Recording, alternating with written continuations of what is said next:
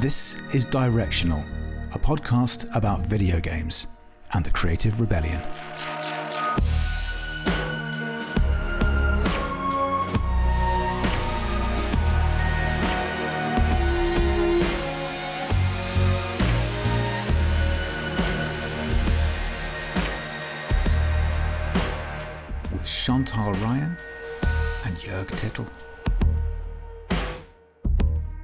Know what? I think we've probably started the episode already. Like, we'll see what Paul does with this. Paul, our producer in LA, and uh, and uh, Chan, who's uh, who are you again? Remind oh, me. yeah. Let me think for a second. Uh, I am Chantal Ryan. I am an anthropologist slash writer slash game designer. And I am also founder of the studio. We have always lived in the forest. I am one of your hosts today for Directional. And then we have Jörg Tittel. Hello. Yes, I am this guy. It's funny. I, I hate every single time I hear it pronounced properly. It sounds wrong because um, I'm so used to everyone pronouncing it wrong, which is probably the right way at this point. But that is my name, and I'm a writer, director, producer of films and games. And someone's at my door, but I'll ignore that. But I don't want to talk about myself. I would like to introduce you to someone very, very special who's talking to us live from.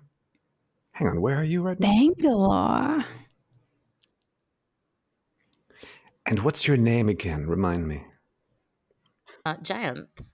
Uh, yeah, and I'm a I'm a I'm a narrative designer, uh, which is a made up job in the video games industry, um, which kind of um, is, I think the the most interesting part of my job is that I think uh, every one of us uh, makes our own definition for it. But um, yeah, so I I uh, write and, and design video games and, and think about them a little bit and think about um, technology and culture.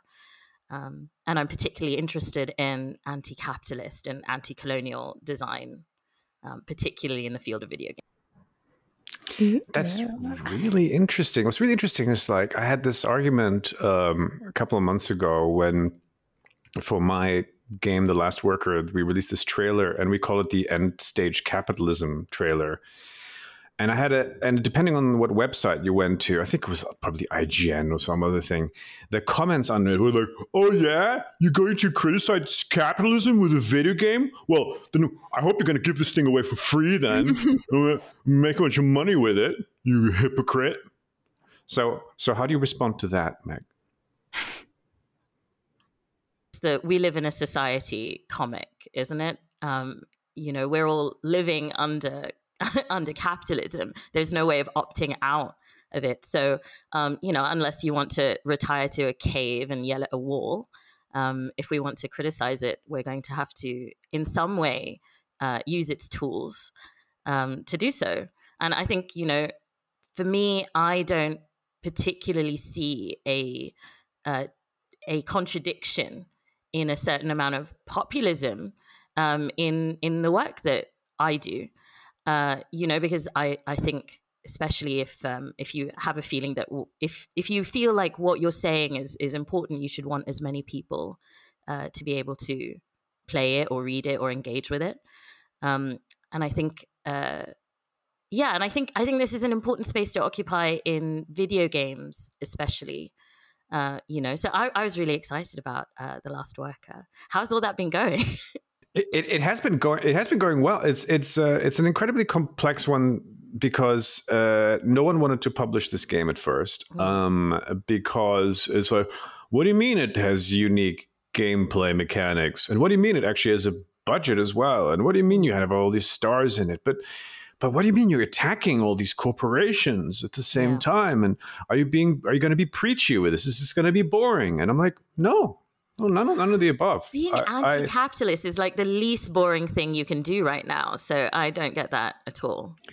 Well, because you and and and Chantal and I and, and uh, you know we're, we're just freaks, right? We're just uh, we're we're we're the we're, you know we're anti-capitalists. You know, mm-hmm. we're, we're, we're we're clearly don't belong in this wonderful world um, that yeah, the great leaders. The- freaks are known for their boringness, of course. Yes, that's true. Exactly you know. Yeah, no, we we uh, we are. Uh, I mean, it, it is. It was tough making this this game um, uh, at first, and then getting it off the ground, and then eventually, when people started um, getting behind it, it became this wonderful thing because everyone really loves it. Was working on it, and it became much much bigger than we ever intended to make. Not not in terms of features, but in terms of like the level of love and passion everyone puts behind it and and something that hunger I for, for there's a hunger work right yeah mm. and and I think it was in the middle of actually and, and this brings me leads me back to this because again I don't like to talk about my own shit but I uh, because that's my job. So this is my this is my oasis directional mm-hmm. where you know where with Chantal I can actually not talk. And I mean we are spending the majority of our freaking time, you know, as social media platforms are collapsing like promoting our stuff across all these hmm. platforms mm. and ourselves and all this jazz. And it's so tiring, actually, to feel that we've all been reduced to these attention seeking uh, uh, sort of uh, data packs that you know mm. just ultimately uh, only exist there in order to hey hey get noticed and yeah. pick and, me and pick me pick me but amidst that sea of of bullshit and content, as they call it, uh, at Gamescom, I saw Chantal's game, hmm. um, Dark Web Streamer, and that one, even though it was 2D and black and white. Yeah, yeah, yeah. I just, I, yeah, exactly. I just realized that's your game. Okay, this is so exciting. It looks so, so interesting. No wonder you were immediately attracted to it because it looks like kind of nothing else out there and almost goes back to like a kind of 90s vibe of like when things were a bit weirder and um yeah before like capitalism and corporatism took over mm-hmm. the internet but Absolutely. but was firmly planning to do so and what yeah. what i love about it is that it like chantal has gone to the roots of it mm-hmm. and and and, and, and in many, many ways I've done that with Last Worker as well as well, where I'm working with you know the comic book artists who created Judge Dredd, mm. co-created Judge Dredd, and and almost have this 1970s paranoid UK satirical comic book style to it, because again that was like that was punk, you know, Judge Dredd mm. was hmm. punk, you know, when mm. that was hmm. made. And, and my game doesn't look anything like Judge Dredd. It has its own unique voice, hmm. but I wanted to work with people who come from that from that spirit of actually wanting to stand up to to the bullshit with something that's truly independent, but it's the biggest brand in UK comics is Judge Dredd. It is technically an anti-capitalist, you know, very rebellious, very punk project. So, um, but I, as I met Ch- Ch- Chan and, in Gamescom, uh, I realized, oh my god, like her st- her project is the loudest amidst, a, and it is the one that doesn't have a booth with speakers attached to it. Mm. Uh, you know, booth babes um, Were there really booth babes at Gamescom? uh, kind of. There were companies advertising their booth babes because I got an email asking if I would like to hire a booth babe. And funnily wow. enough, people kept thinking that I was a booth babe at my games booth. Mm. They would mm. kind of look for the man and then the yeah. next day, I was like, I need to dress less sexily. Apparently, no, this is what never we dress do. less sexily for the games industry, Chantal. Never. Well, yeah. See, I went in thinking I'm gonna sell my game, mm. but then no one would talk to me, and like, yeah, sucks. You can't win. You can't, can't win. win. You can't, but also you don't need booth babes anymore because you now have cosplayers volunteering to get attention from the big brands, like by looking as sexy in their branded uh, characters.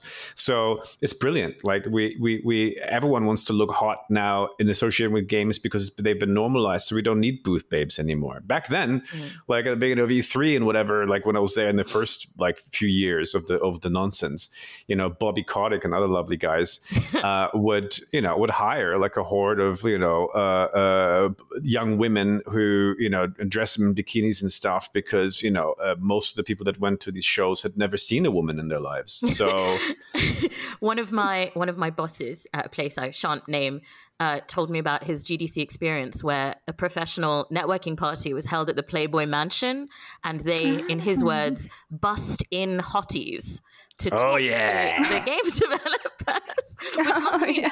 a, a, very anxiety-inducing evening for all of them. Mm. But then again, I guess these women were paid to laugh at their jokes. Um, which listen, if if you always have to. If you Yeah. be, have to be part of a harem for Hugh Hefner or whatever he called his his uh, his group um, of loving you know women that live with him, I'm sure that like a bunch of nerds you know sort of stumbling into the building going like, oh look, uh, it was probably the least of their problems. yeah, You know, probably. they were Uh, the nerds were more scared of them than they were of the nerds. I should imagine. And that was But- before the nerds got to started making money. Mm. That's when it you started. imagine there like what trickle on effects might have happened from a whole bunch of games industry execs and devs going to this like famous place of women and sexuality and then finding that actually women love me these hot babes that i'm finally around just like love my jerks love my vibe. Like I'm taking that. I'm going back. I'm going herm, and I'm using this. I mean, I think it. I think you know we are seeing the aftermath of a bunch of people who were um, maybe less popular in in high school. I mean, you know, Mhm. I was too, but but who now have money and power and cultural cachet. And um, I think instead of being happy with it, have decided to go a bit wild with power. Um, you know, and I think you Revenge see of, that. Revenge of the Nerds. Yeah, it really is, and I think you see that in the the the kind of rock star culture and and toxic workplace practices, and and even the bullying, as well as all of the the kind of you know sexual harassment and predation and and um, networking, casting couch kind of culture that that also exists in in the video games industry.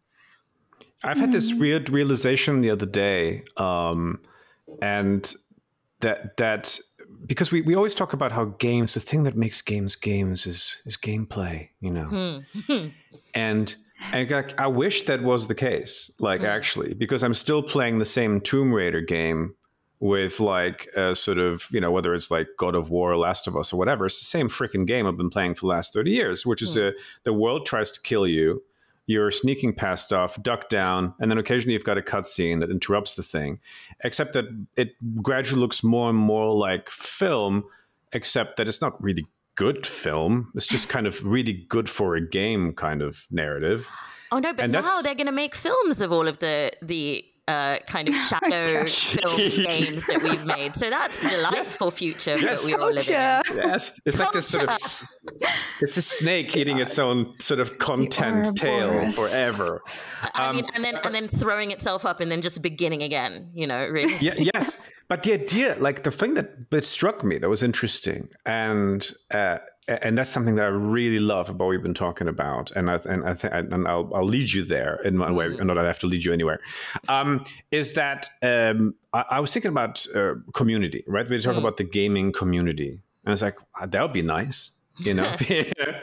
um, and and the idea of communities and the way digital these nerds use the word community because they don't understand what that is is uh, they're actually interest groups like they have hmm. divided us all into interest groups. We're not communities. Hmm. We're interest groups. I'm going to be this one thing and this is the thing that i'm going to make everything about. And you go hmm. that's fine but imagine if you lived in a village where everyone was just of this one thing.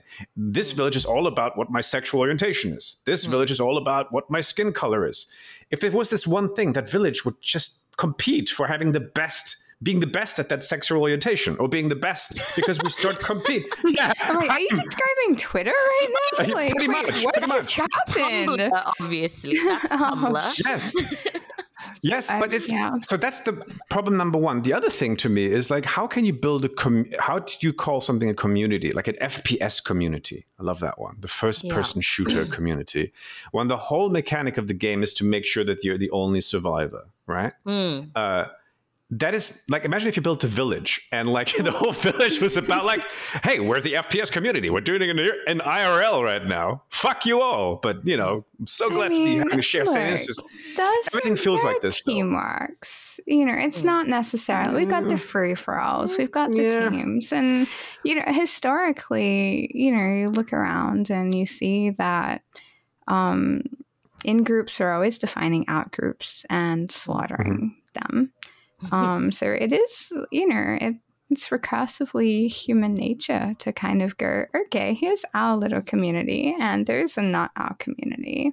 Um, and we, you know, we've got sub communities and subgroups and subcultures, and we're just we're going to draw arbitrary boundaries, and then we're going to say, well, because they're not us, it's actually okay for us to kill them or to exile yes, but, them but, or to but, delineate. But the one thing that I'm trying to get is like with gameplay, if the gameplay is always only about survival and making sure that everything else doesn't kill you first, um, then ultimately that's what the games are about. Like the narrative of every game right now seems to be i mean aaa game is mm-hmm. survival and killing. So i guess going back to community i kind of have two thoughts about that and one is i think around the co-optation of fan cultures and behaviors by by corporates so i think mm-hmm. what you see now is this kind of stan culture on steroids but now instead of you know by standing a character you're also standing the show therefore you're also standing the corporation that puts it out, you know, the mm-hmm. kind of Disney adult thing or Marvel stands and, and things like that. And mm-hmm. and and I think a complete kind of subsumation of your identity into um, that person, which, you know, back in to, to be like old man yells at cloud about it back in my day in fandom um, so much of it was much more subversive and, and, and queer and it was about uh, we never really expected you were writing mm-hmm. stories that you didn't expect to see happen canonically. They weren't lobbying mm-hmm. groups as as a lot of fandom seems to be now as ways to kind of try and convince the creators or the the the, the studio to change their storylines or to to do this ship instead of that ship or um, whatever.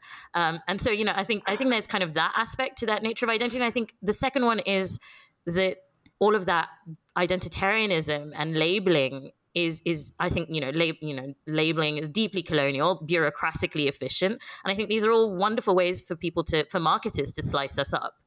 Uh, exactly. You know, and I and I think that there's a, a deep kind of obviously these systems and platforms and spaces are built around that. Like you know, they they want to be able to sell things to us, um, and and it's a you know the greatest trick the devil ever pulled was convincing us that these were our identities rather than rather than you know imposed upon us externally. Yes, I I completely agree. I, I one thing I mean, because you talk about colonialism, mm-hmm. um, uh, which I personally think about a lot, having mm. been born in Brussels mm. um, against my will, and and and yeah, and it, and it's it's it's a it is harrowing to deal with the fallout of all this stuff, and you have uh, this identity that's imposed identities, such as the British mm. identity, for instance, which we are suffering here with Brexit.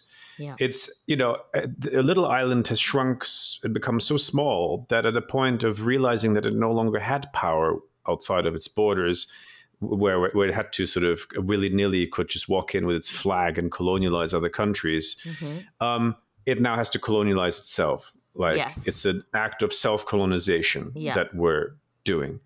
Absolutely. And, and do, what do you think about that? I, mean, I would I would say you know whatever happens on the border in the periphery eventually comes home, and we're at that stage of of colonialism where you know one of the one of the major kind of tenets of colonialism is an externalization of harms and an externalization of costs and um, an extractivism elsewhere to kind of feed the center. Um, but now we're so globalized that that you know essentially the entire world has been has been colonized. There is no elsewhere to go. And so now you see the old colonial powers eating themselves. Um, I mean, in the same way, I think that also makes sense of, say, not to bring up Elon Musk because we do spend too much time talking about him, but all of these fantasies of space travel and Martian colonies, they, they are just incredibly useful fantasies, creation of um, other spaces, you know. Uh, f- don't worry about the finiteness of planet Earth. We now have Mars and we have the metaverse. So we can continue exploiting, we can continue these colonialist, capitalist patterns and ways of being um, without having to face the reality of that it's over. Maybe the game is over and it's a losing. But actually, don't worry about the Earth being finite because it's actually just a simulation. So what's really important for us is to keep those crypto servers going. You know what I mean? That's Don't turn off the crypto servers. They're load bearing crypto servers for reality. Yeah. Yeah. yeah. as long as they're on, you know, we'll live forever. Yeah. Mm-hmm. So because we're already inside of them, so don't worry about it. Just just want to make you feel good about the shit, right? no, thank you, thank you. That's, I'm going to yeah. sleep well tonight. Yeah, we're here for you. yeah. Um, what do we? What do we do? I think Chantal will have a solution. What do we? What do we do about this problem? Oh Lord, the, you're gonna have to frame frame your question a little more narrowly, Jörg.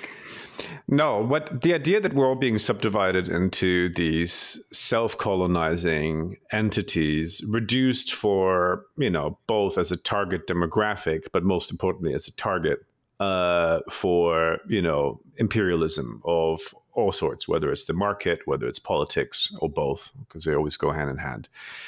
What do we? Is is narrative design a solution out of it? Can we guide people out of this? Can we form more complex identities that are not divided and conquered as easily as we seem to be right now? Hmm. I mean, I guess that is often the work of fiction and storytelling. It is to devise alternative ways of seeing and indulge in not just creative planning, but in the most important work of inspiration.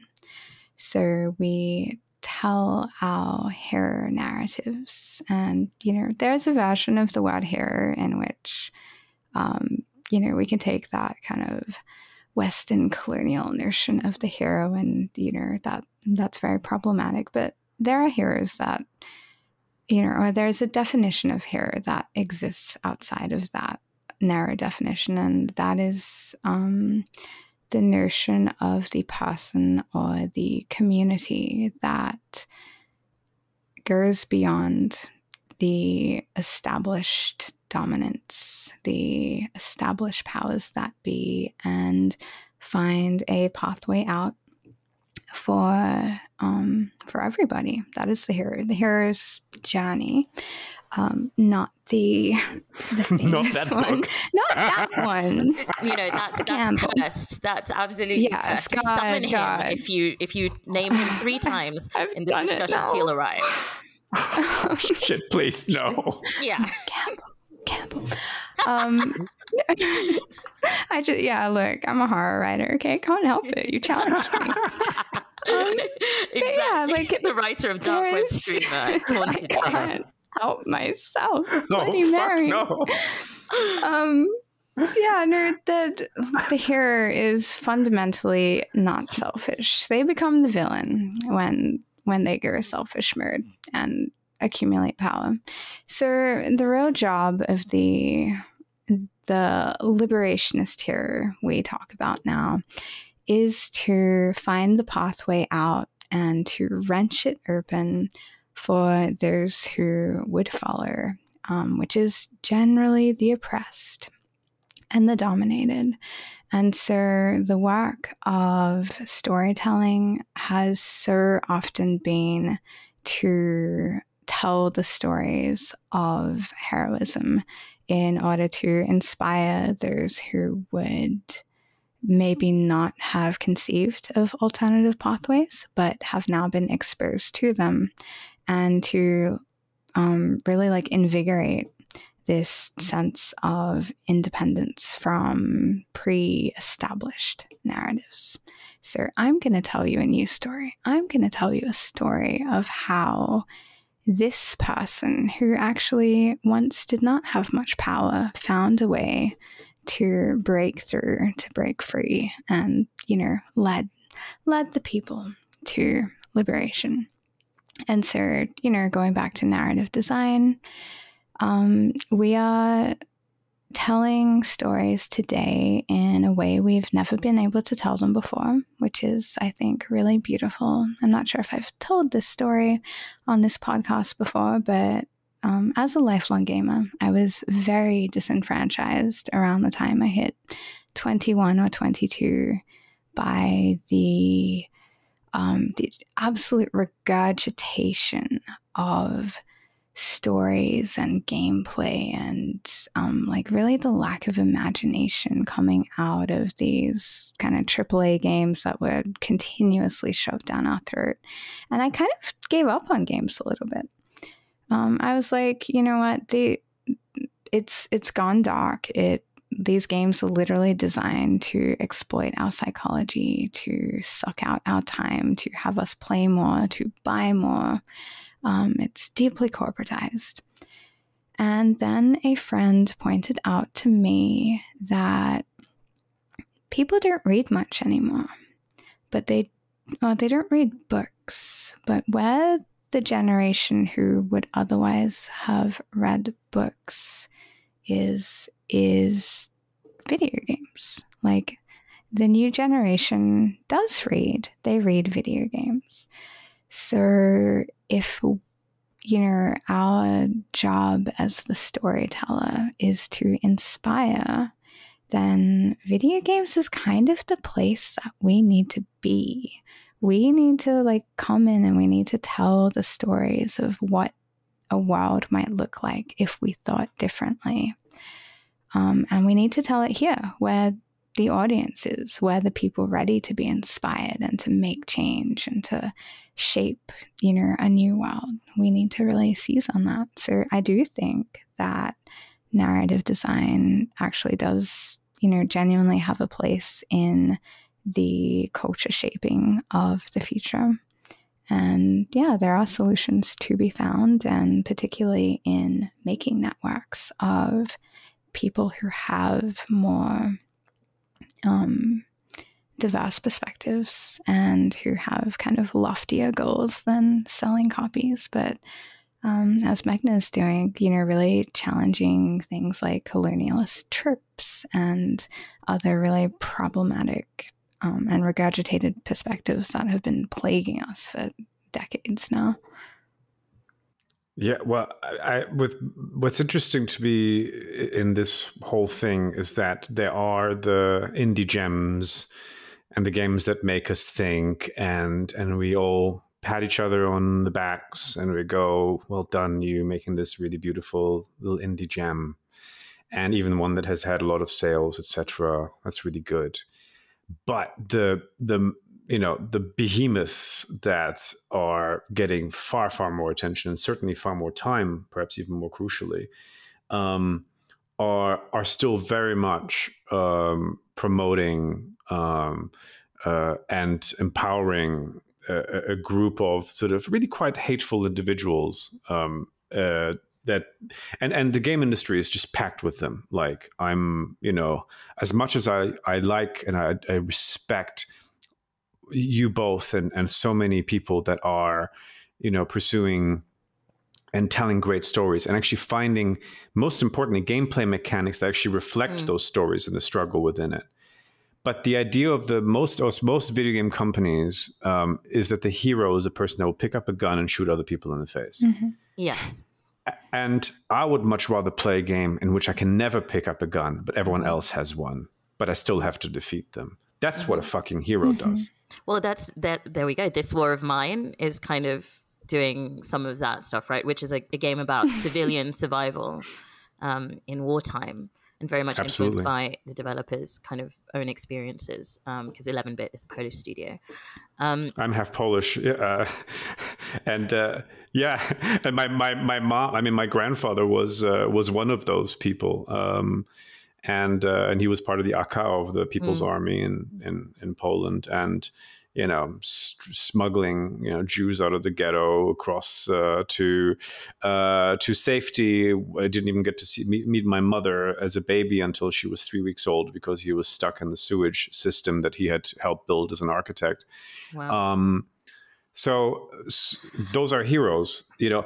Imagine that fucking game. Imagine a game in which yeah. you're smuggling people out through a sewage system, and you have to gradually reconstruct the map, and it's being bombed out, and the Nazis mm-hmm. are throwing gas canisters down, and you have babies on your back, and you have to feed yeah. them occasionally and get them out and make sure they don't scream in moments and wake those fuckers up, mm-hmm. and you mm-hmm. get them across the. I mean, that would be f- incredible. Yeah. Right. Yeah. I think I was going to say that that partly what we do um, I think in the indie sphere is not just it's not just about reaching the audiences, but also I think our work does influence other people in the industry and other game designers and game mm-hmm. creators. Mm-hmm. And I think that's mm-hmm. where really the the impact comes you know um mm-hmm. not just with my work but i've you know in the last couple of years been doing um talks at um at uh, game studies conferences in this kind of attempt to to to kind of uh, get out of these silos that we're in of like game studies and, and criticism and, and and design. And i think one of the one of the most heartening things um, that i had in, in response to um, my talk about white protagonism and, and, imperial pleasures, which I gave it at DiGRA, uh, India, a few years ago, was that um, younger designers at AAA studios were bringing that into to their narrative design meetings and saying, okay, can we talk about this? Um, and what can we do kind of from within? So, you know, I think actually a lot of um, what I think a lot of what you're talking about, um, Hog, it is is so systemic. Um, you know, actually, I think most many designers at these studios, and especially many young designers and marginalized designers, are not happy with these the the narrow imaginations and these regurgitated mechanics. They want to do something else, but these are you know multi-million dollar um, studios and projects uh, that are in, and you know capital is risk averse. So the idea that you want to just slightly iterate on something that's gone before rather than do something risky. I mean i think we're also seeing the wages of that in in cinema. And i think the games industry would be very um, smart to pay attention to what's happening there. You just see the marvelization of films, a, a lack of risk mm-hmm. taking, um, and and I think that's resulted in most you know Anglo American cinemas deeply boring, or just superhero movies. What's interesting is that they will will talk about diversity and mm. they will put the sheen of it over the same template over mm. and over again.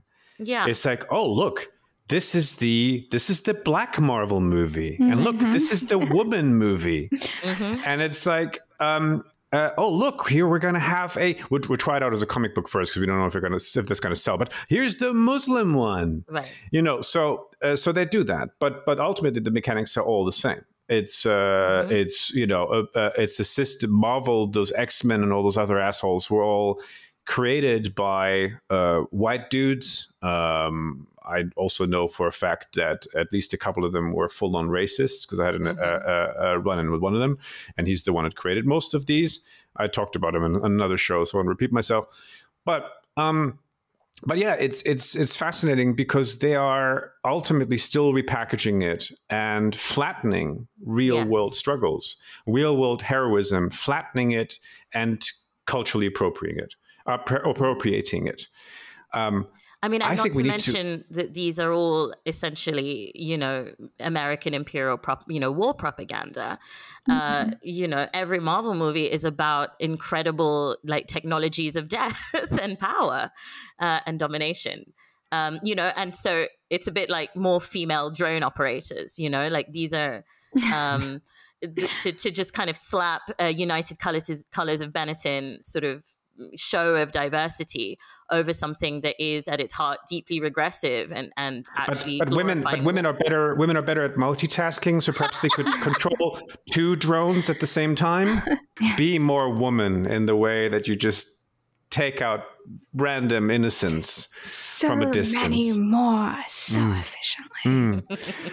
but that's the thing. I mean it's it's it's I, i'm i want to see mechanics that reflect diversity as opposed to the sheen of DLC packs and the way the characters look for a second for that TikTok tweet that's going to go viral. and It's going to make this AAA bullshit look like it cares. And it's and you know, and often it can end up as, as this kind of box ticking exercise. I mean, I think mm. actually I'm really interested more lately about almost kind of abandoning a little bit these ideas of like both diversity and representation because I feel like, you know, they've just been so co opted by corporatism. Mm-hmm.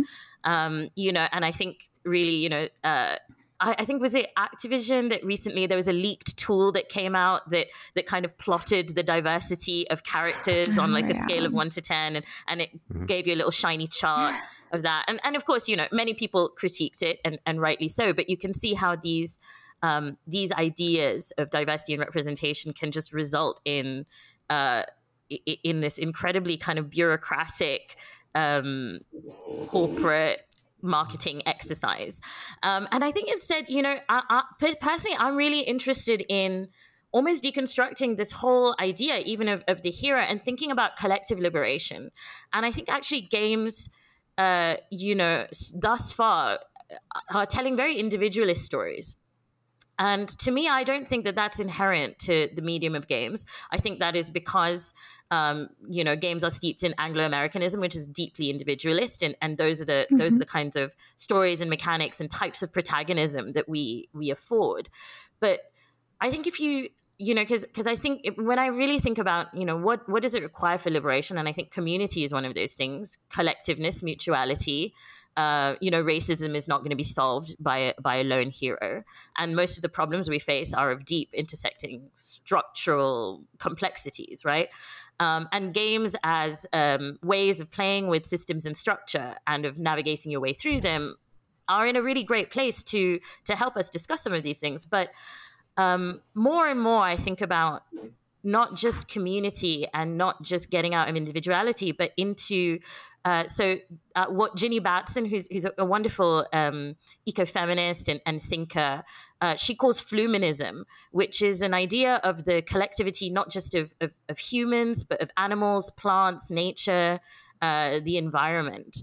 Um, you know, and seeing not only our interconnectedness with each other, but our interconnectedness with the natural world. Um, you know, and if I think about how game worlds are, most of them are either, you know, there are these worlds where you you can extract from you go around killing things there you know anything that's interactable is generally an objective. Um you know? And everything owes you something. Right. Like mm, you can all the time. everything. Yes but the world owes you something. It owes you, owes you your points. It owes yes. you your life everything and, and owes you something. Absolutely. And the, the game world and other you know non-player characters essentially are only given as much life as they need to sustain your fantasy of their life.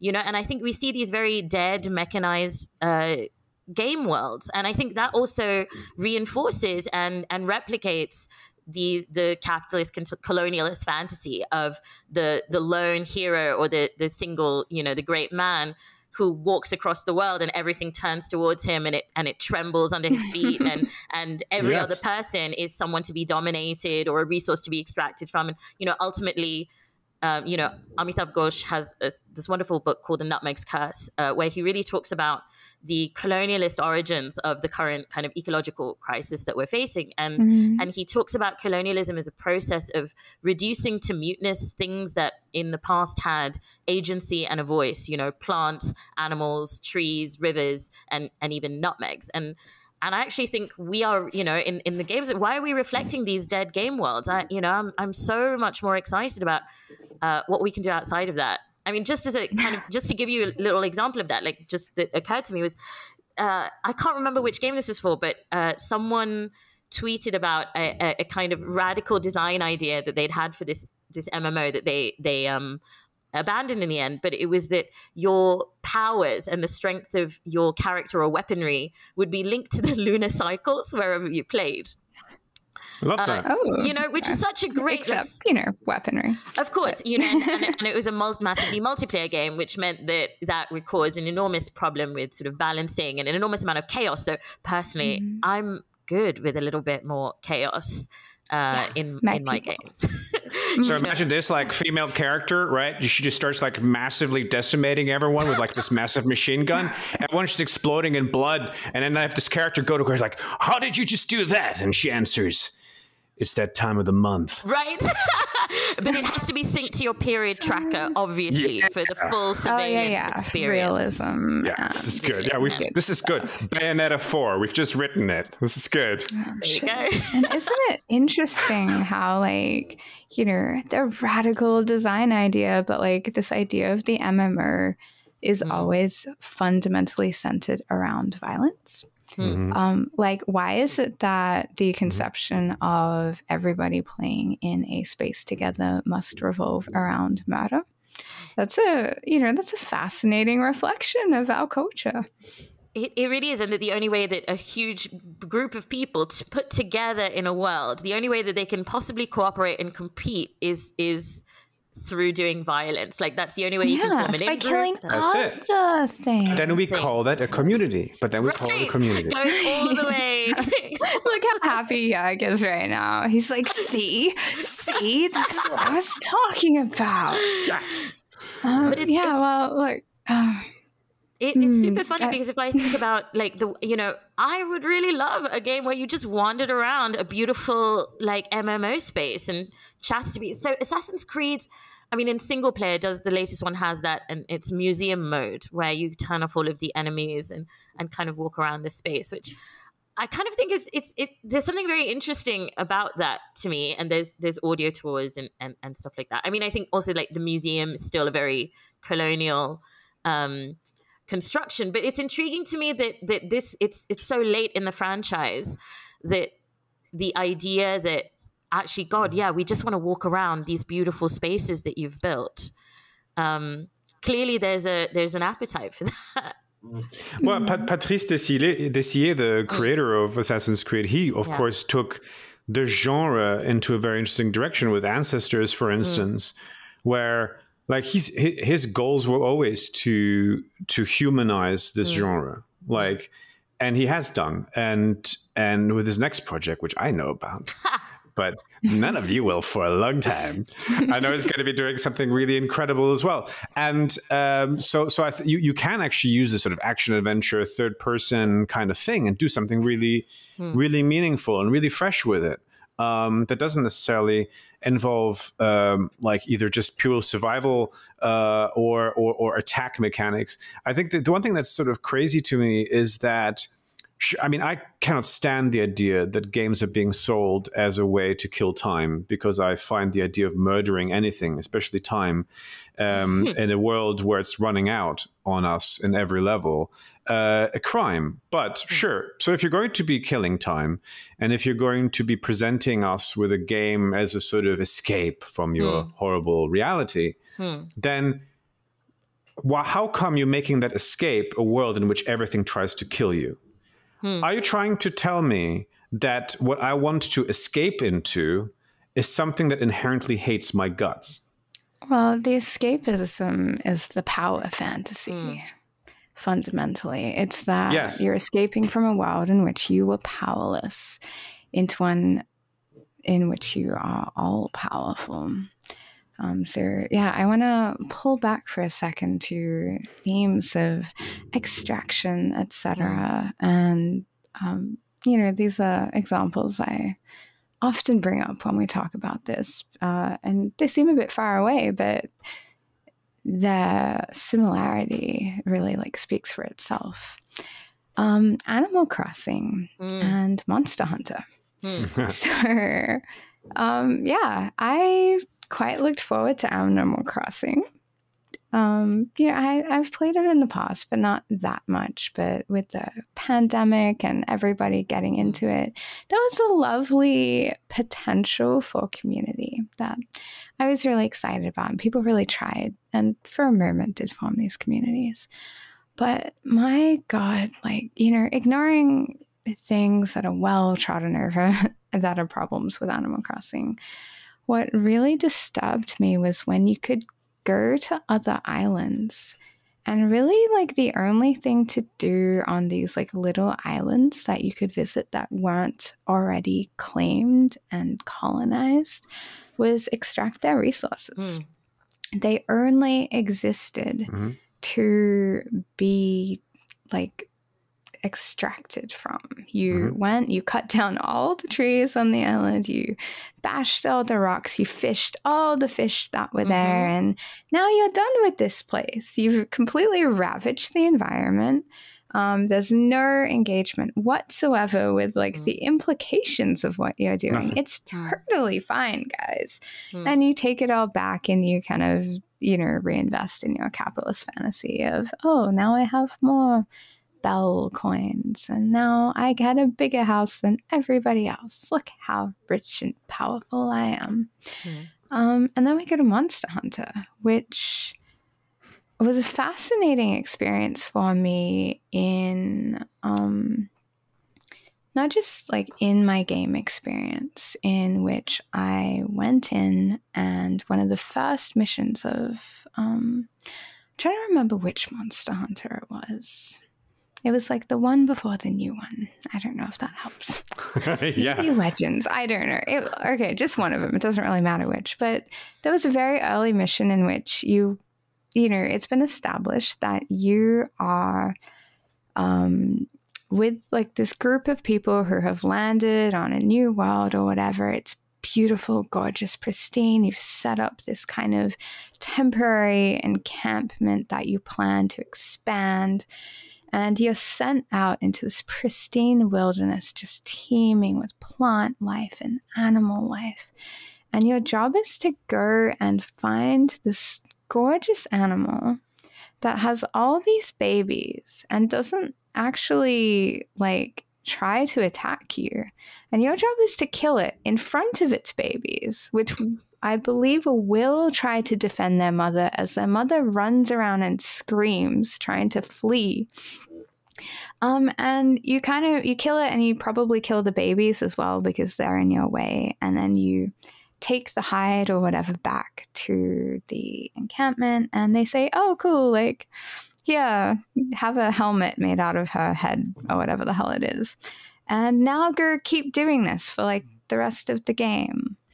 Um, I and what was really interesting to me about that was I went back out of that game and I tried to talk about this with mm. other gamers and other people in the games industry, and no one could wrap their head around the problem of like of this. Like I I tried to talk about how Monster Hunter was like one of the most colonial fantasies I have ever experienced in my entire life. And even these, like, you know, I have friends who are academics and they, you know, they act like they're very engaged in mm. like post colonial studies and they just kind of stared at me blankly, like, like, you idiot, it's just a game. They're just animals. But, like, but they're power, they're power fantasies, uh, but but they give you a power that if you ever were to have it in the real world, you'd be a sociopath, mass murdering fuckhead who need to be shut down immediately. And so they're not they're, they're completely impossible to achieve uh, power dreams. They're they're actually the sort of dreams of a mass murderer, which is kind of weird, isn't it? Well, so Hmm, I actually think it's I, I actually think it's a little bit more about because I'm not really surprised that that people were did not want to engage with this point that you were making, Chantal, because I think there is something I think we should talk about in terms of video games. I think they, they really speak to your id and someone who is actually just really enjoying it. This is their place of escape and this is a pleasurable for them. And you're kind of coming and telling them that their kink is problematic, you know? and I think there's a real sense of like personal implica- implication and defensiveness. Mm-hmm. And I think in a kind of wider scale, I think lots of people don't want to be confronted with their own complicity in systems of colonialism and capitalism and white supremacy. And I think by pointing out on a on an individual basis and in this space of like pleasurableness, and I think there's there's something about video games that's closer to pornography in some respects. Mm-hmm. Um, in my opinion, uh, you know, this undefinable, it just feels good uh, kind mm-hmm. of aspect, and and I think that that kind of, you know, it's almost like to acknowledge this this thing about Monster Hunter would would it was butting up against a kind of cultural like amnesia, repression, uh, denial about the the entire system. In, in some senses, you know, and so mm-hmm. that's why it needs to be kind of shut down. And um, yeah, but it's, it's just not. Ta- I don't think it's even thought about. I mm. mean, it's because it's part of a franchise that was all about like, oh, let's find a sort of darker, more adult alternative to Pokemon or whatever the hell, like where we just beat a bunch of like cool looking monsters, whatever. And that's like that was, I think that was the thought behind that. But then you also have. Like, I think what Meghna is saying though is that when confronted with the thought, oh yeah, then they'll deny it. Yeah, um, that yeah, that's like where the true problem arises because yes. it's one thing to. Mm-hmm kind of stew in ignorance, but it's a whole other to actually be presented with the argument for complicity.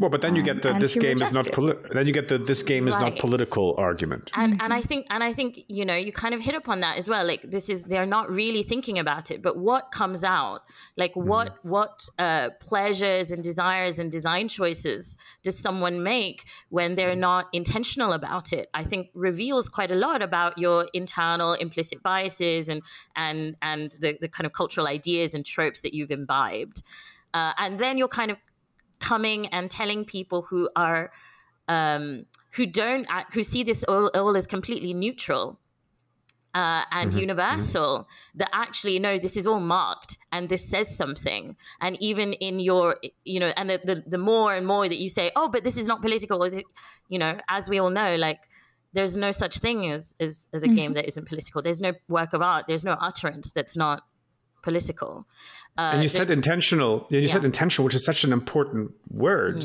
um, or directional, even almost. there we go but I don't know. Um, Chanel it works. yeah, Chanel. Any any Chanel's really. Yep. Um, but uh, the the idea that everything that you put, like as a writer, especially, right? Uh, I mean, a good writer writes everything for a reason. Like everything that you put on that page is there for a reason. So technically, every artist, whenever they approach something, do it for a reason. Hmm? Game industry, the game industry takes it very personally when we go like games aren't art. Well, they will start being art if the work that's being done within it is done with intent. yeah If I it's mean, done is it without intent, oh sure, that's You know. that's that's always debatable. Like but still, whole episode. but, and, and if games are about gameplay, then the then the mechanics themselves are the most essential part of of on which you sh- in, into which you should fuse like put your intent. That, that is, I mean, I think I, I talk about this in my talk, right? That the moral lesson of a video game is not told through cutscenes or dialogue or story in a traditional sense, but through mechanics and through gameplay. Um, yeah. You know, I think you know design is Mm. really the the operating word here. Um, it is it, that is the foundation. That is the Mhm. ground up. What is it we design? How are we making design choices? Like, where are our intentions and where are our influences coming from? So, um, I mean, I- talking of talks. like I like to talk about semiotic design. right. Um, yeah. So, Sam, yeah, it's like laughing at me. Mhm, Time to get real naughty. mhm. Um, there she goes. oh shit! See how I just sat up in my chair. You know, I won't I won't go into it, but essentially, um, semiotics is, um, and I will bastardize this a bit because this is my this is the way I like to explain to people. Um, semiotics is really the study of meaning, how things come to have meaning, how they acquire meaning, and how meaning is transmitted. Um, and like you know in a way all design is it fundamentally has to engage in the process of semiotics which is the transference of meaning into a communication vessel which is then transmitted to the person who will receive it. Um, but really engaging with like that word of like semiotic or of meaning um, I think it's like a real come to Jesus moment that we have to have Mm. in the games industry. But we have to say, like, it's not just game design. Like, design is not some abstract, like, thing that we perform. It is not just, uh, oh, I'm just slapping things down. I'm going to send a blueprint off to the programmers and the artists. Design is. Um, it is our thought process. Mhm. It is a summation of our influences and our beliefs and what we think is important to other people's experiences. Um, and like, there's a lot of responsibility that really like should come with these kinds of decision makings that have a kind of like end recipient in mm-hmm. mind. But I also think that the the designer, like because we'll always be seen as freaks, right? For, with most sort of in, an industry that is still very much tech dominated, mm. um, you know, where the sort of like, oh god, there's there's the person that doesn't know what it, how, what it actually takes to implement the stuff, like giving us some fucking ideas, right? Um, that's always been very much the approach to designers and write. Oh, writing is usually just slapped on at the end as a sort of narrative layer on top of our really great mechanics that we've done sep- separately and almost without any consultation of the sort of from the narrative side. But um, what's what I find uh, there was a point, and I've completely freaking butchered it in my own brain. But uh, remind me. Design um, is intentional. yeah. And, and us as and narrative design is kind of outposts of humanities in in a tech dominated STEM. Yeah. Oh yes, yes, space. yes. Thank you. No, I was I did this thing which like my my publisher on my game thought was like a completely weird thing to do mm. at first with the last worker is uh, first we start designing the mechanics for the game, knowing what mm. the theme of the game was, and we start really like honing that stuff and make sure it all kind of works and finding out what, what was possible to do within the engine, all that kind of stuff. And they all thought I was procrastinating, which I was mm. with the script uh, for the longest time. But eventually, when it came to the point of actually having to bloody write the thing, mm. I then wrote it, and I wrote it with like with consulting every part of the team at mm-hmm. all points. Like, is this post? Can we do this? Can we just do this? Can we do this? And whatever. And it really probably got on their nerves a little bit. And at some point, when I really had, thought I'd figure it out, I said, right, let's do. Let's all sit down on bean bags, all of us. Let's get the publisher in as well. They can mm. sit really far in the corner, but I want them to be there. no, no, I love them very much. Um, but everyone got to be in the room, and we did this. And I did this reading. I just read the whole game from start to finish, like not because I wanted them to hear my bloody voice but i thought like let's just like let's let's let's be this like village sort of story uh, sort of storyteller kind of thing for because that's what we're ultimately doing. Like through mechanics i said we're going to be sharing something. And then i said to them and that's something i didn't need to explain to my wonderful friends at wolf and wood who would make in the game because they're brilliant but uh, i said like put that intent behind everything. Hmm. Every mechanic has to feel like his emotion in this moment. Every mechanic has to feel like the conflict that the scene is is giving, him, etc., etc., etc. And and I've realized in the process of doing this that what I was talking to Harry, the lead programmer, uh, in the way that I would talk to an actor on a film. Hmm. And I realized, shit, he's he's a fucking actor. Hmm. Like he's he's he's acting with code Hmm. Mm-hmm. And he's a storyteller. Yeah. And I, when I real and, and and then I realized, um, of course, it's called a programming language. Hmm. It's not tech; it's a language. Hmm. And once we start valuing the people on our teams as story, we're all telling. We are yeah. storytellers. We're story creatures. That's all we do from the very beginning, when since we're born like we just we just want to relay something to someone else so they do something in response whether it's a, a, a, a, human or an animal or a plant. Like we're communicating. That's what we do. So let's fucking say something with every element that we put into this game.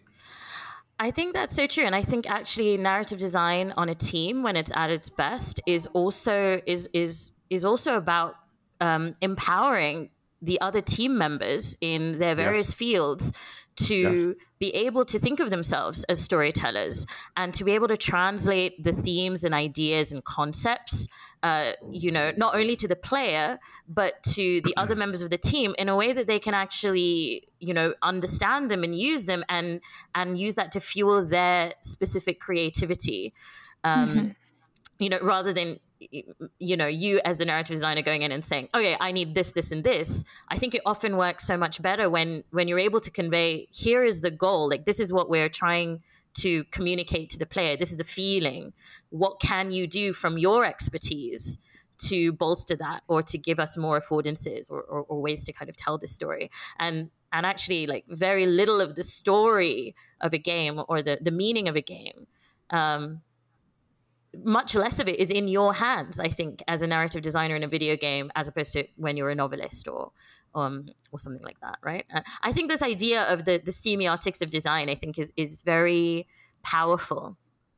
Um, and I think to to kind of mark that and make that strange uh, for the industry is, is partly you know i think something that's really important for for all of us who are little outposts of humanities to do um, rather than just kind of go well this is just how it's done. Okay the gun is the mechanic. That's just that's just how it is. We almost don't have to think about that. No let's think about that. Like what is the meaning of this?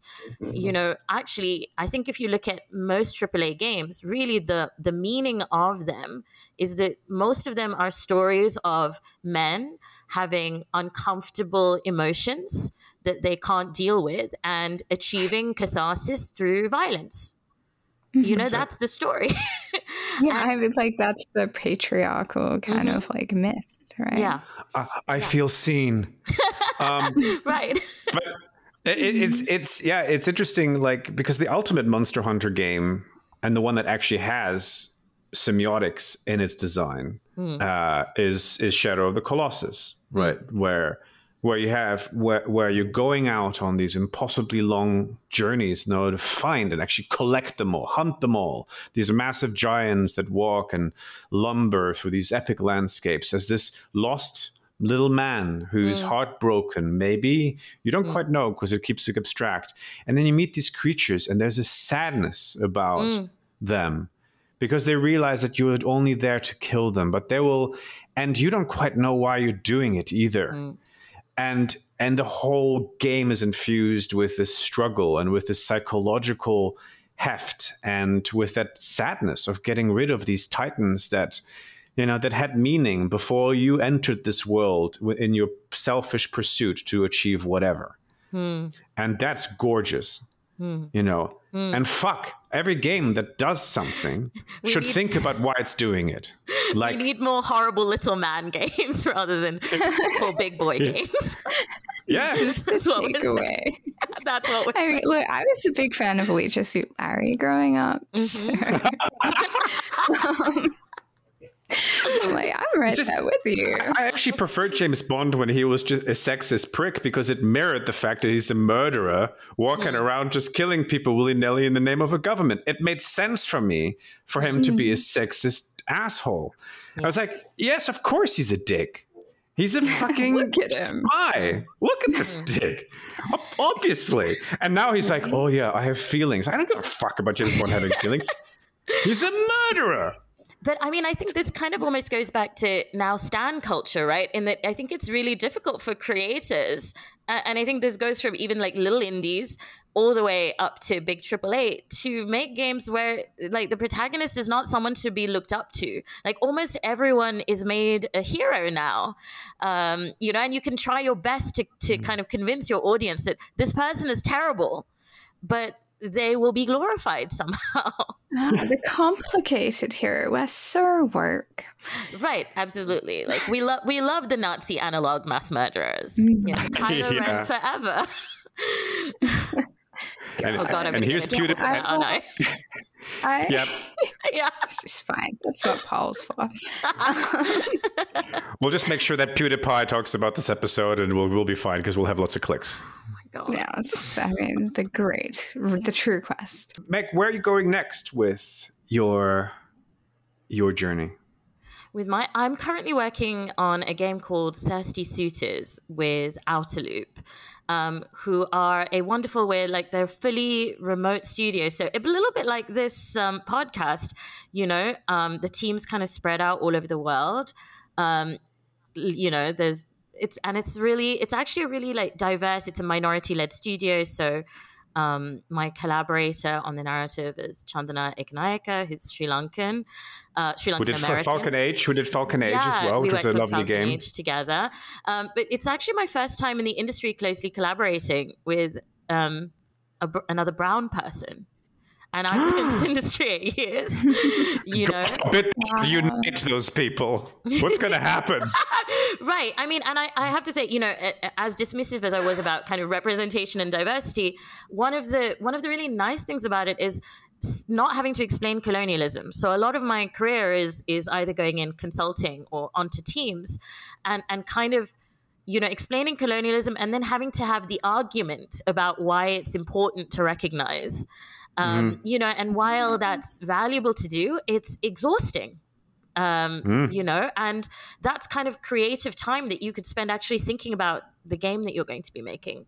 Um, and I think I think maybe the most interesting thing for me on this project is uh, thinking about the protagonist, who's um, a young South queer South Asian woman. You know, very similar to in, in, in, an immigrant woman, similar to me in some ways, but she's American, which is very different. Um, and I think that's that's a real hard leap for me as well. Like you know, mm-hmm. being making a game that's American and writing in, in an American accent and things like that. But um, but as the as the the entire team is kind of on board with this idea of, that we are making this for our, for us rather than for like the white player uh, you know, th- mm-hmm. who is um, a kind of imaginary. I just, I just canceled. I just canceled my pre-order. By the way.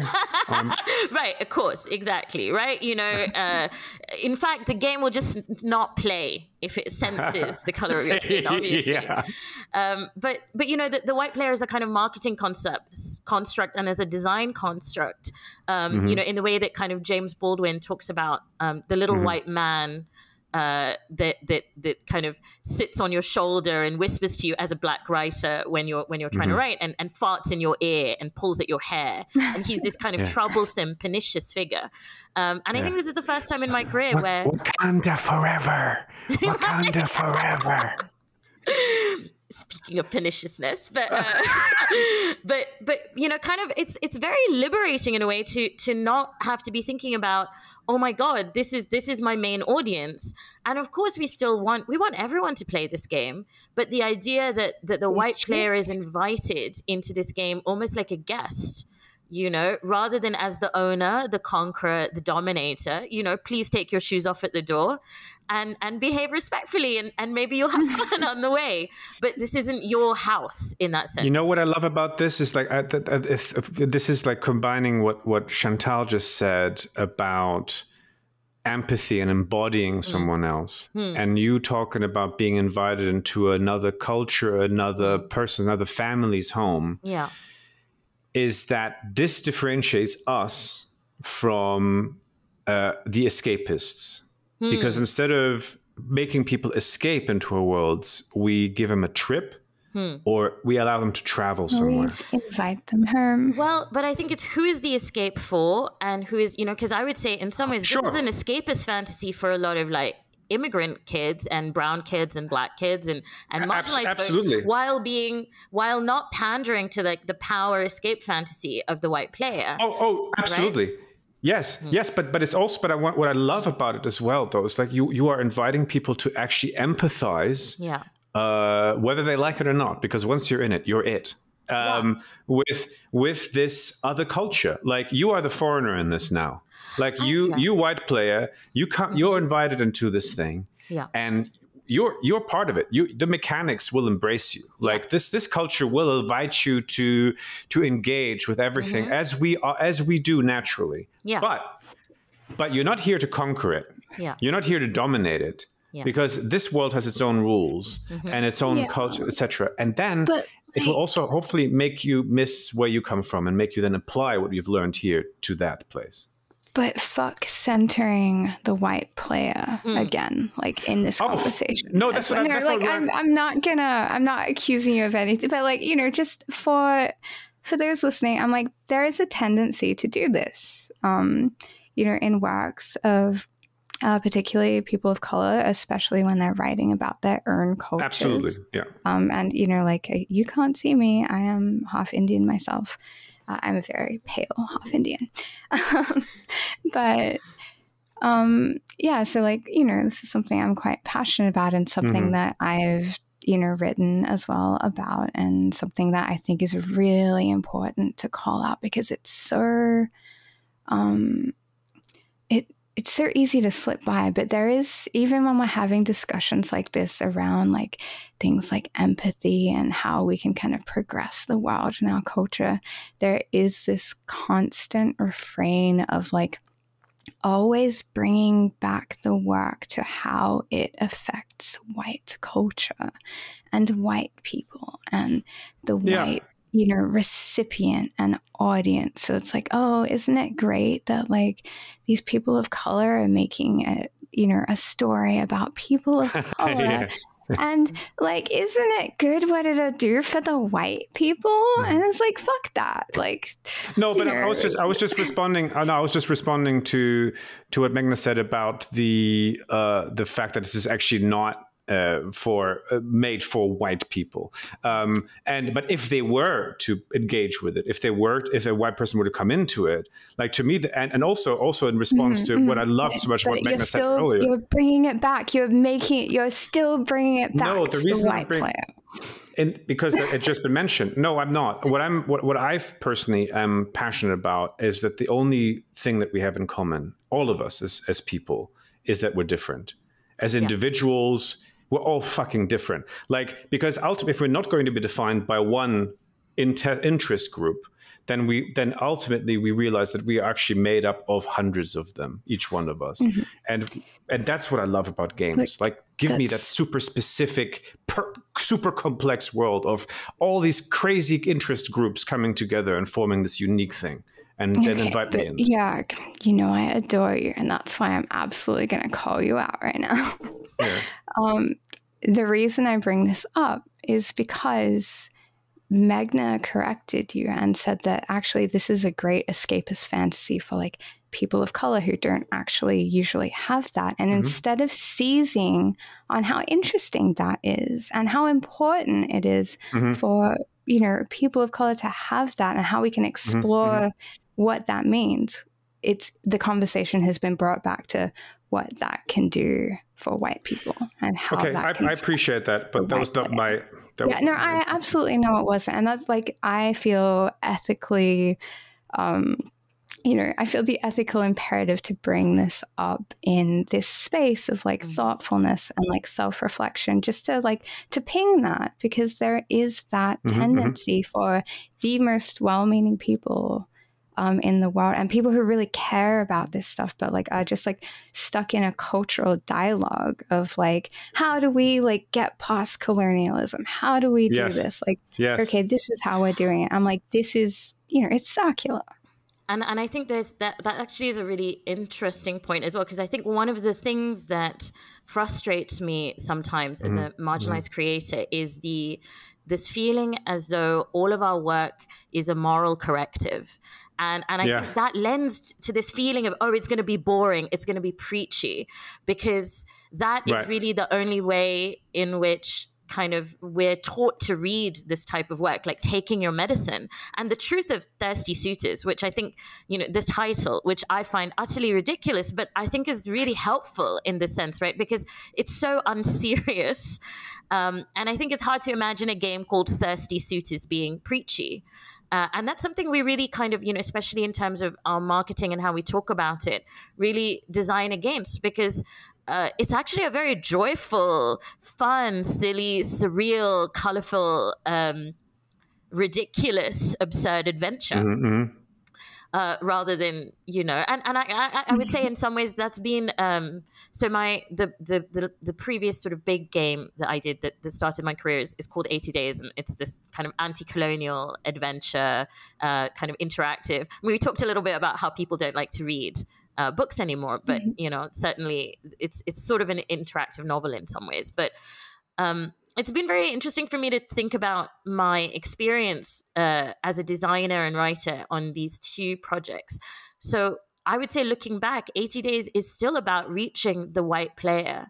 I adore it when Chantal, uh, like, slaps me down and and reminds me of things and i hope i, I can have served serve the same function for for my friends uh, because we are programmed and we are and we are mechanized by these mechanics.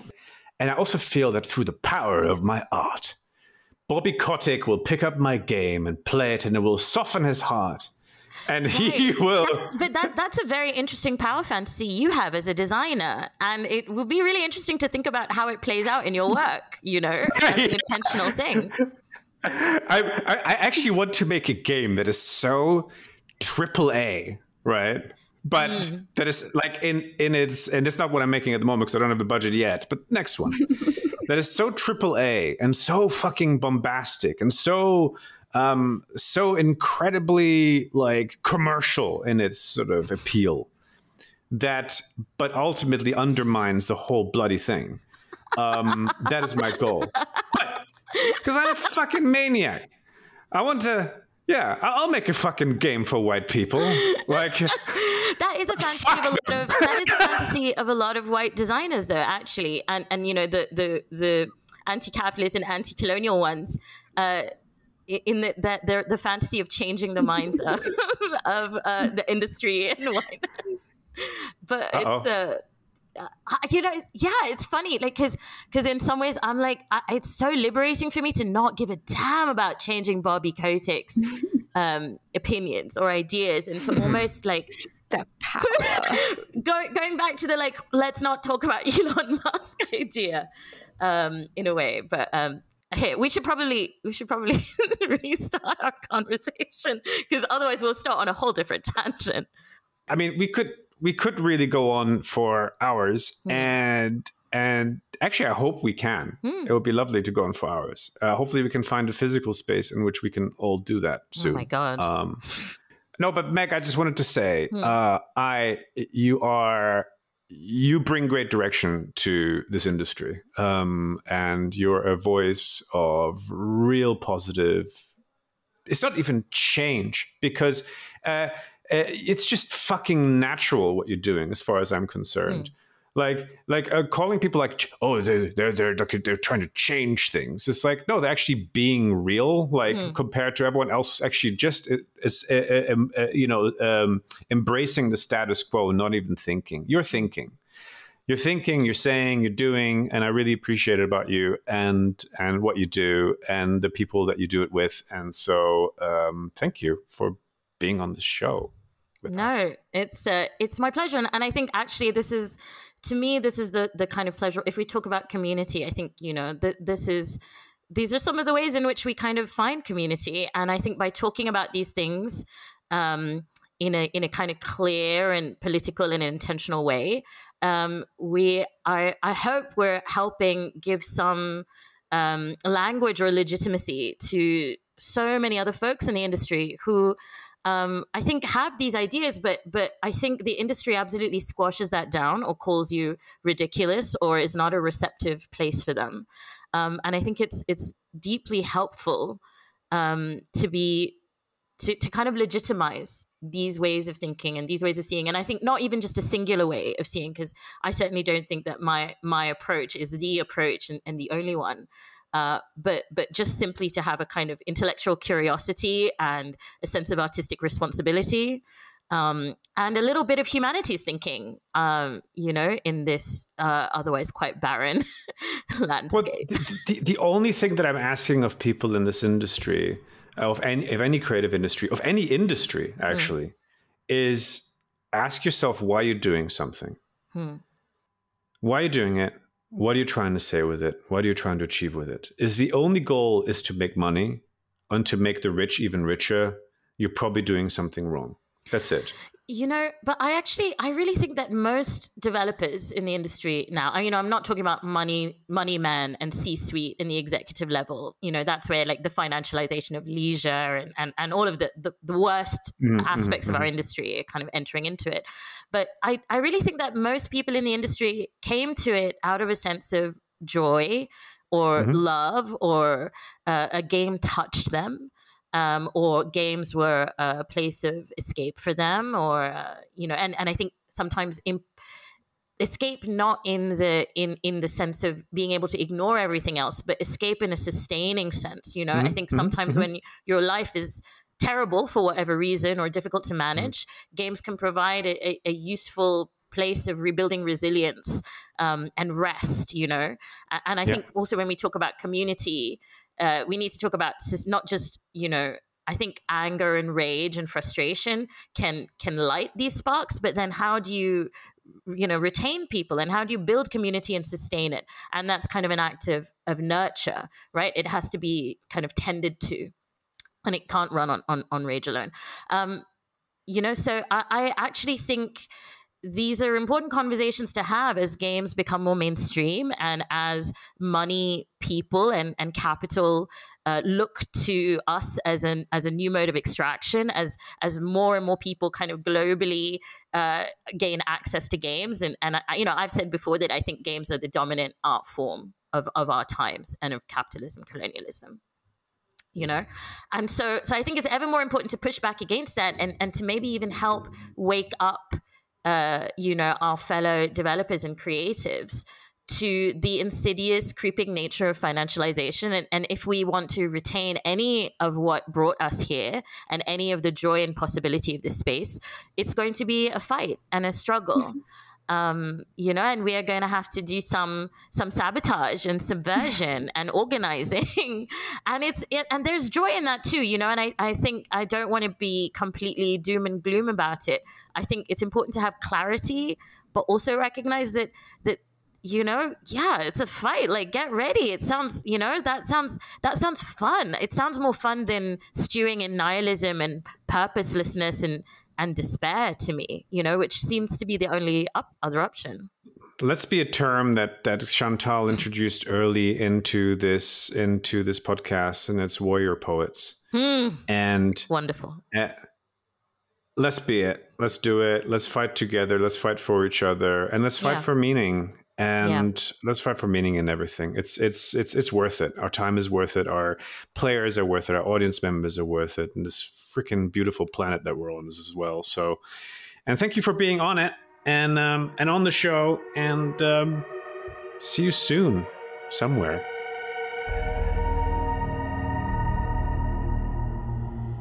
Directional is hosted by Jörg Tittel in London, Chantal Ryan in Adelaide, and produced by Paul Bennon in Los Angeles for Rapid Eye Movers. The theme song was composed by Oliver Kraus and Frally Hynes.